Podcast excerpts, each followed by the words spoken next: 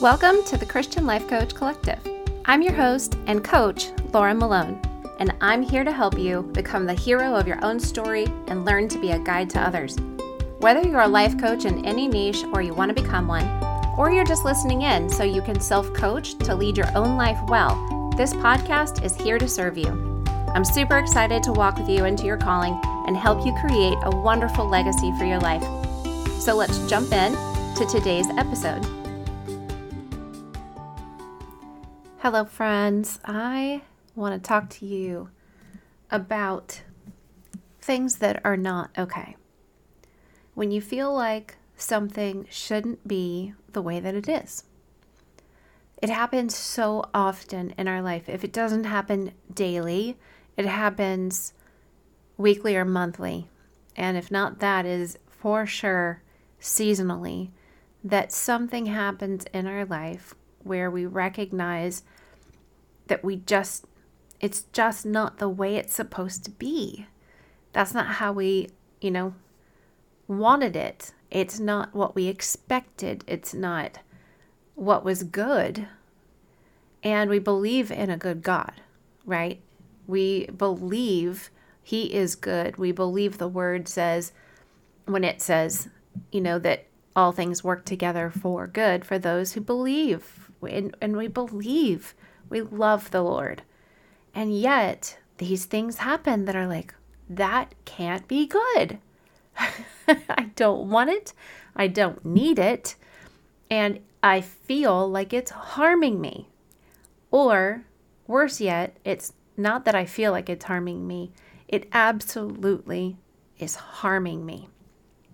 And, you know, right now we have a situation where my husband is, he has been pouring himself out, and he is exhausted, and he is, oh, I, there's just not enough words for it right now, but he's been working on repairing a house on some land that we own for our ministry, and instead of keeping all of the people that had come to help with this project, there's flooding in Kentucky. So he sent them, anybody who felt like the Lord was leading them to go deploy to Kentucky and help victims and survivors of this flood, they were free to go instead of staying on this project and helping him with this major thing that has been planned for a long time to work on. Well, it's repairing a house that hasn't had any attention in a long time. And it's a major part of the base where we do all of our training in this ministry. So he is there, and he's been ripping everything off the roof for a roofer to come next week. And he has been painting and scraping and power washing the outside of the house. And he's been sunburnt, and he hasn't slept, and he's been working day and night, and he's making meals to serve everybody and pouring himself out. And you know what happened tonight? It rained and poured, ripped all of the tarps off with the sixty mile per hour winds, and the rain poured through the roof, into the attic, down through the ceiling, and through all of the um, insulation, and now it is just pouring out the ceiling in the rooms and the kitchen and the living room, and that is not fun. You know that, you know, it's just not a fun feeling. And he's a few hours away from me. I can't go help him. I've got kids. I've got a job. You know, I can't just pick up and leave and go help. And I don't know what the Lord's going to do, because my husband said, well, the the people come over the projects. They come before the projects. So these people who nobody else is going to be able to reach in Kentucky after everything they've been through, the flooding they've been through, we that's what we do. We re- respond to people in crisis. We help people in the greatest um, need, the hour of their greatest need. So he trusted the Lord, said, I submit this to you, and I just trust you to work it out. Well, it doesn't look like it worked out, right? It just does not seem like it's working out. It is not just raining in Kentucky, and it's not just raining at the base in Virginia. It is raining inside the house that he's in alone, trying to hold together. And my husband has a great attitude about it in the midst of his exhaustion, right? But it got me thinking. When I said, how is it? How are you doing? He said, you know, it's fine. And I said, no, it is not fine. It's okay that it's not fine. We don't have to reframe this. We can say, this is not okay. God is still good, but this situation is not okay. This is not working out. This is not turning out the way we'd hoped for. It is not what we expected, for sure. So, and you know me, I would say, like, give up the expectations and, and lean into expectancy that God is good. And who knows what he will do. And so that is really just the way that we're praying, is we are praying for the ex- the goodness of God to reveal itself. We don't understand why submitting this whole thing to the Lord has turned out the way that it is. So one thing I do know is that we don't often know what the good is going to be while we're in the middle of the hard. Because hard doesn't mean bad. It's not the same as bad. It often leads to good. But when it feels hard, our brain tells us it can't be good. The truth is, is that hard oftentimes, if not most of the time, bears good. It is hard to go through labor, but the fruit of that child is worth it. It is hard to be married, but the fruit is worth it. It is hard to do all of these things in life that we are called to, that we want to do. It's hard to do them, and yet they'll, they are so good. And, and it has to be okay that it's not fine. It, we don't have to fake it. We don't have to understand it. It's okay we don't understand it. It's okay we want it to be a different way. But you know what?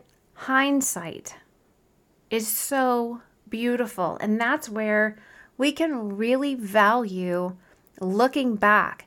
That's where we get the stones of remembrance. It's why the Lord had Joshua get the stones of remembrance to, to be able to tell the kids, look what God has done for your forefathers, the generations before you. These are the promises. This is how we remember.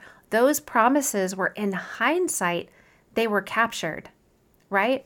And we don't know what God's going to do in these hard times of our lives. And in John one, you know, um, it was making me think about this, this part of John one as I was talking to the Lord about the hindsight, right? And um, Philip, he's, well, Jesus is in Galilee, and he tells Philip, come follow me, right? And Philip goes to look for Nathanael, and he's like, hey, we found the guy, right? Um, the brother's name is Jesus. If you ever read the Pidgin English Bible, um, it's called The Jesus Book, and I love it. It's my favorite. It's my favorite language, Pidgin English. It's from the um, Pacific island area, and it go. It talks so, it's just so beautiful. It's like, them brothers, they follow Jesus. And I just love it. So every now and then I slip into my, my uh, Pidgin English Bible language. So, um, anyway, he says, you know, Nathanael, we found the guy. We found the one that Moses and the prophets were talking about. It's Jesus from Nazareth. And Nathanael's like, what?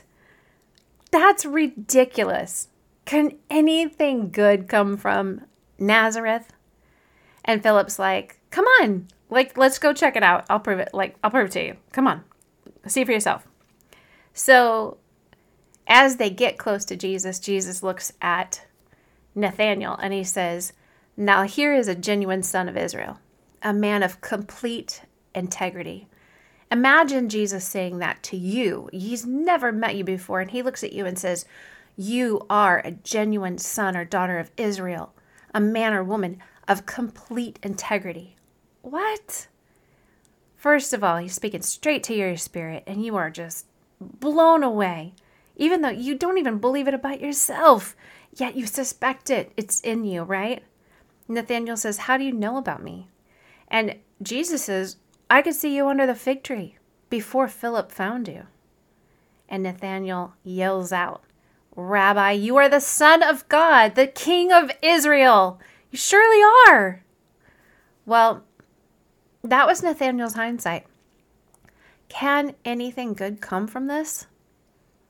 Well, you have to actually go and see for yourself. And then once you meet Jesus, after believing could nothing good can come from your hard situation, then you go and Jesus has something to say to you. He tells you the truth. He tells you the truth about you. He tells you the truth about hard things. He tells you the truth about situ- the situation. He tells you the truth about life and eternal life and the real realm that we're walking and operating in. And then you have the revelation. Absolutely good things can come from Nazareth.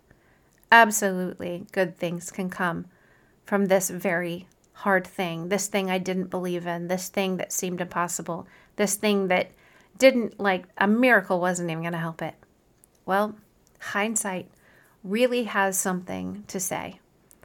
And, you know, you think about Friday and the crucifixion, Jesus on the cross. You think about Silent Saturday when everybody is devastated, all of their hopes and dreams and desires for everything with this King of Israel, you think of all of those things just crushed. And then they have no idea that in hindsight, they would write books of the Bible. They had no idea in hindsight that the Holy Spirit would come and visit them and, and live eternally in them to comfort them because Jesus is gone. You, they have no idea what hindsight will bring them. They have no idea how promises are actually being fulfilled through this very hard thing. So I want to encourage you, whatever it is you're in the middle of, can you press in? Can you live with faith that the future holds something you cannot see right now? Because that's the essence of faith.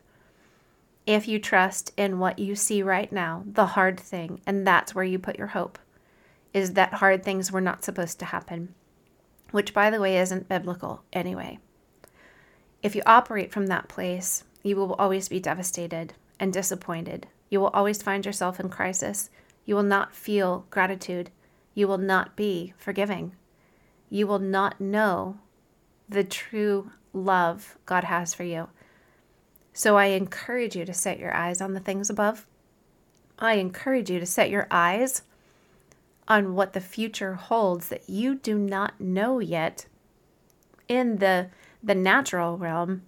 And yet your spirit knows, because the Spirit of God within you, Emmanuel, it that spirit knows the truth, and it's longing to lead you there.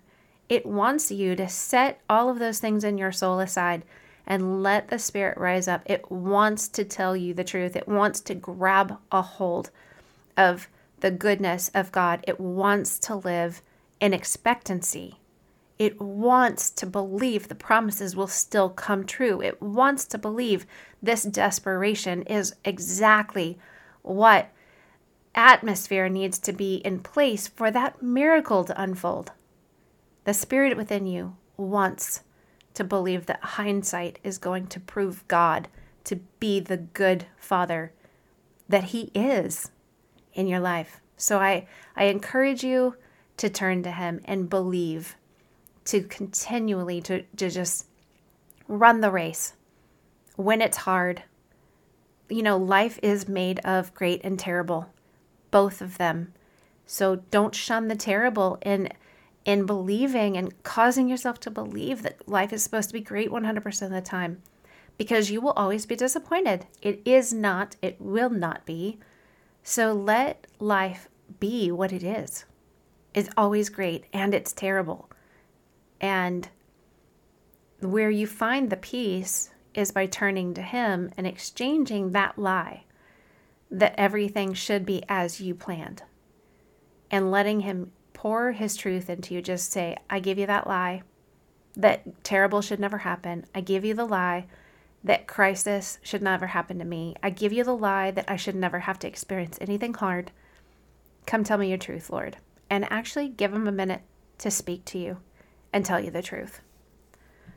I hope to be an encouragement to you. I hope that this speaks to some of you right where you're at right now while you're listening to this. I pray that the Lord would lead you to this exact episode, because this is exactly the coaching and direction and truth that you need and for this moment, because God is good to you. He is good all the time.